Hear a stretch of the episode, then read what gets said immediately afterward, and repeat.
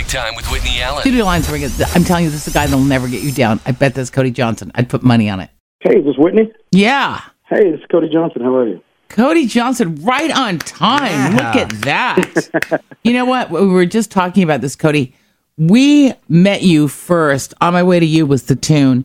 And it was one of the last things that we were able to do before we had this big old shutdown, right? Right. This is so weird, but I remember telling you what I really liked about you. This is going to sound bizarre, but was your like pure manliness, I do remember that. right? I didn't know how to comment to that. Yeah, well, it was like it's kind of rare, and I don't think that all men should be manly men if that's not what they are. But it was just like it's kind of a rare breed. And do you know who agreed with me this time at the ACMs? Who's that? Ian Munsick. Oh yeah, man. Ian. I pay him to actually say th- good things about me, so don't take too much into that. Just so funny. It's like everything that I was saying but he was like, "Yep, yep, that's the guy. I know. He's really he's something. He's something." So it's not just me, Cody, and it's not a line. You know what I'm saying? Well, I appreciate that. Hey, congrats on this song. I, I don't think that we've talked about Till You Can't. What a song that has driven you to become only the third person to sell it opening night at Rodeo Houston. Dude, wow. it was such an incredible night. We had the choice kind of early on because of the shutdown. Uh, Chris Boleman, the chairman and CEO of Houston Rodeo, kind of gave us the go ahead. Look, you guys pick what date you want. Do you want the only date you can't have is closing because that's George Strait. And um, I, I thought, you know, what about opening day? Oh, heck yeah. And they were like, well, historically, opening day does not sell tickets. It's like half full. And I said, well, has anybody ever sold out opening day? And they said, yeah, George Strait and Garth Brooks. And I went, so if I sell out opening day, I'll get to put my name as third place right there. And they said, yeah. And I went, well, that's the day I want then. So it was kind of a, it was almost like a personal challenge to see if after 2020, after 2021, with the release of the Dear Rodeo documentary, with the release of Till You Can't, with the release of the Christmas album, let's see what kind of juice we've got here. And 85,000 people later, we were thoroughly, thoroughly excited. 85,000? It was an incredible night. That's all I'll say. Dang, I bet it was. Well, congratulations, because that's uh that's some pretty nice company to be hanging out with, right? That's the only time I've ever been comfortable with being third place. totally understood. Congratulations to you on uh, being the newest member of the Texas Cowboy Hall of Fame. How do you get in that? How do you get in the Cowboy Hall of Fame? You know, I still don't know. I really don't. they inducted me, and I was like, I don't know why I'm here, but it was such an honor. You know, I think that an award like that, an induction like that, goes to people who really ride for the brand, who really live it every day. As I'm talking to you right now, we're standing on my ranch.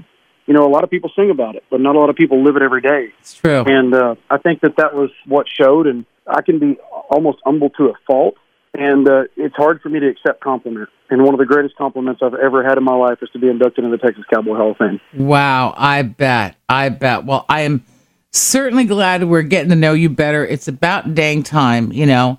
Till you can't. It's not a song that you that you wrote, but you were inspired by and this is a moment I can't imagine because for years I had a fear of flying and you were in a plane where the captain said we're going down, right? Yeah, that was pretty. Uh, long story short, I was on a plane going from Mississippi to Austin, Texas. I was invited to sing the national anthem on national television uh, at the NASCAR race, and so they're flying us private. Uh, we'd gotten up to cruising altitude, which thirty nine thousand feet, and uh, we had dealt some cards, and I, I had literally just said, "Man, it don't suck to be us right now. Like Oh, this boy. is a great position to be in. How about this?"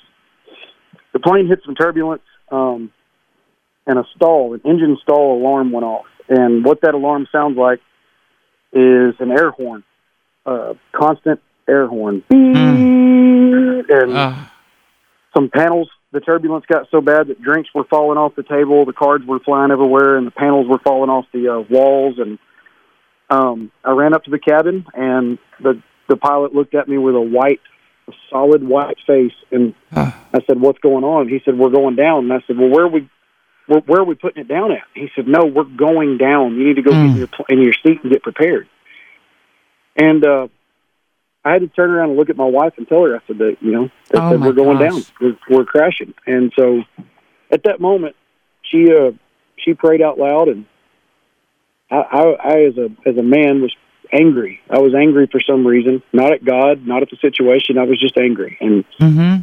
What I did was I pulled up on my phone and we, uh, my wife and I held hands and we cried and looked at pictures of our kids and Oh my we started God. praying for our daughters. And we went from 39,000 feet to 15,000 feet very, very abruptly. And, uh, don't know what happened. All I can say is that God's answered our prayers and the alarm went off and the engines worked and we, uh, we made it to Austin. And, uh, but I started thinking about that moment. You know, in the song it says, take the phone call from your mom and fix up the car with your grandpa. And I think in the song, Till You Can't, it alludes to that take the phone call from mom because mom may not always be there. Fix up the car with grandpa because grandpa might not always be there. It's not till they can't. The song is not called Till They Can't. It's called Till Mhm. You Can't. And we have to remind ourselves as humans, one of the most ironic things to me is that the one thing that we have the limited, the most limited time of is time itself, but yet it's the one thing that we waste the most. And uh, we as human beings take pride in wasting time. And uh, from that moment on, I thought, never again. I'm not ever going to waste my time. I'm going to make sure and tell people I love them. I'm going to speak how I feel. I'm going to tell somebody I'm sorry. I'm going to forgive somebody. I'm going to play every show to every crowd like it is the last show I ever play because it was very apparent to me that that could have been that night. So, anybody listening to this story, I hope that I hope you feel the same way I do. I hope that impacts you in some way.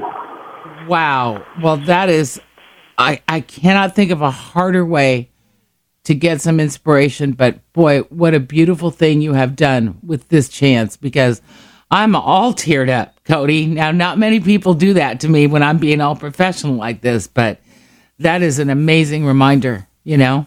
Well, I hope so. You're not the only one being emotional, so don't feel Yeah. bad. Listen, you are a vessel, my friend. Thank you so much for sharing that with us. You bet. Hey, thank you guys so much for your time. Cody Johnson on the Big Time